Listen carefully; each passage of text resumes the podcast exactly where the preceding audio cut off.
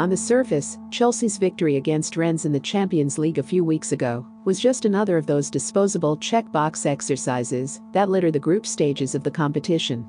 Chelsea, the heavy favorite, the team with superior financial firepower, a deeper squad and broader ambitions, cruised to a win. Beyond the score, there seemed little to remember it by. And yet that game, like return match in France, was a rarity not only in the Champions League, but in elite European football as a whole. Startlingly, troublingly, these may be the only two games in the Champions League this season in which both teams played a black goalkeeper, Edouard Mendy, the 28-year-old acquired by Chelsea in September, and Alfred Gomis, the man who replaced him at Rennes. Few sports are quite the level playing fields they believe themselves to be. Black quarterbacks were once as rare in the NFL as black entrants were at tennis championships and golf majors. Football, like so many other sports, still struggles for black representation and leadership roles. There are few black managers, and even fewer black executives.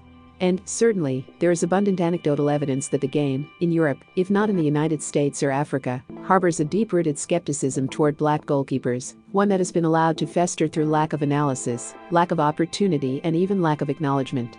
Andre Onana, the Ajax goalkeeper, has a story about the time an Italian club informed him that its fans simply would not accept a move to sign a black goalkeeper. There is another one about a former Premier League manager who, when presented with two potential new recruits, outright dismissed the one who was not white. He did not need to see him play, he said. Quite how deep rooted the problem remains, though, is borne out by the figures. Of Europe's five major leagues, France's 20 team League One, where nine black goalkeepers featured last season and eight have already received playing time this year, is very much an outlier. The numbers elsewhere are stark. Before the international break, 77 goalkeepers had appeared for at least a minute across the Bundesliga, Serie A, and La Liga. None of them were black. Last year, appearances by black goalkeepers were similarly rare, only two of the 92 men who played goal in Italy and Spain, and only two of the 36 who featured in Germany. The figures in England are almost as striking. While Mendy has quickly established himself at Chelsea, the five other black goalkeepers currently registered to Premier League squads have yet to play in the league. The contrast between the paltry amount of black goalkeepers and the number of black outfield players across all of Europe's elite leagues is such that it is hard to write it off as coincidence or the illusion of a momentary snapshot. Black goalkeepers are chronically underrepresented in European football. African ones are even more uncommon.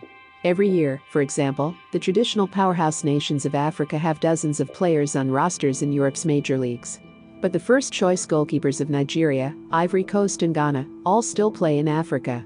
And while no African country has produced quite so many elite goalkeepers as Cameroon, which once sent Jacques Songo'o and Thomas Nkono to play in Spain and Joseph Antoine Bell off to a long career in France, that nation's current number one goalkeeper, Fabrice Ondoa, has not yet left Belgium's top division for one of Europe's marquee leagues. Ondoa's cousin, and national teammate Onana does, at least, play in the Champions League for Ajax but only Senegal, with two goalkeepers Mendy and Gomis playing in the world's biggest club competition, can say with confidence it has two goalkeepers competing at professional football's highest level. Mendy does not have a ready explanation for why that might be. Perhaps, he said at his introduction as a Chelsea player, it was something to do with the ill defined profile of players that coaches wanted. Others have different, more deep rooted explanations. There used to be a stigma attached to the idea of a black quarterback in the NFL, there was this idea that they were not as cerebral. An echo of that in the dearth of black goalkeepers. Football has long considered itself a meritocracy, at least on the field, that has moved beyond old damaging stereotypes. Dig a little deeper, though, and their pernicious influence remains.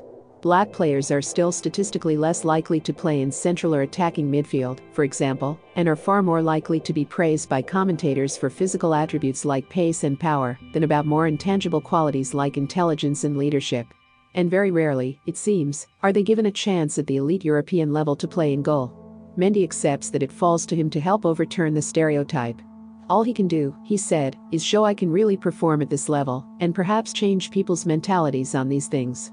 To those who have had to endure the same prejudices, though, who spent their careers hoping to be an agent of change, that is part of the problem.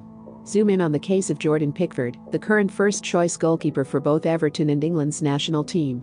Pickford has come under scrutiny in the last few years, both for perceived technical flaws in his game and for a tendency toward rashness. Everyone comes under the spotlight once in a while, the difference is that, whenever Pickford makes a mistake, nobody uses his performances to proclaim that white players don't make good goalkeepers. If Pickford errs, the only reputation that suffers is his own. black goalkeepers are not afforded the same privilege.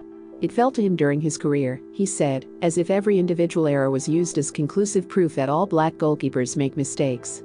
When David James, a goalkeeper with Liverpool, Manchester City, and England, made mistakes, those errors were held up as supporting evidence for the stereotype.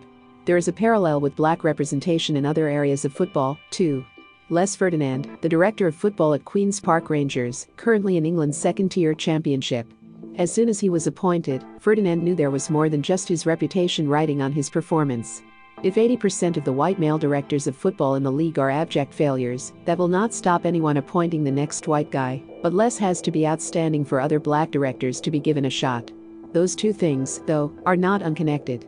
The problem is not only that coaches are less likely to give aspiring black goalkeepers a chance to showcase their talents, but that black players have fewer role models offering proof that they can succeed.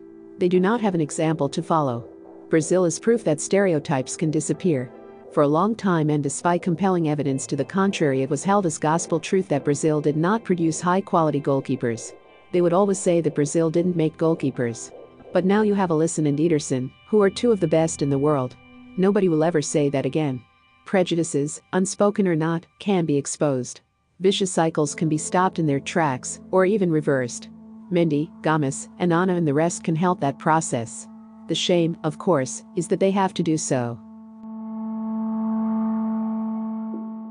Remember to follow Golia by hitting the follow button and slapping a 5-star review on the show or tapping the love icon. Let's get to 1 million followers and tune in daily for new episodes.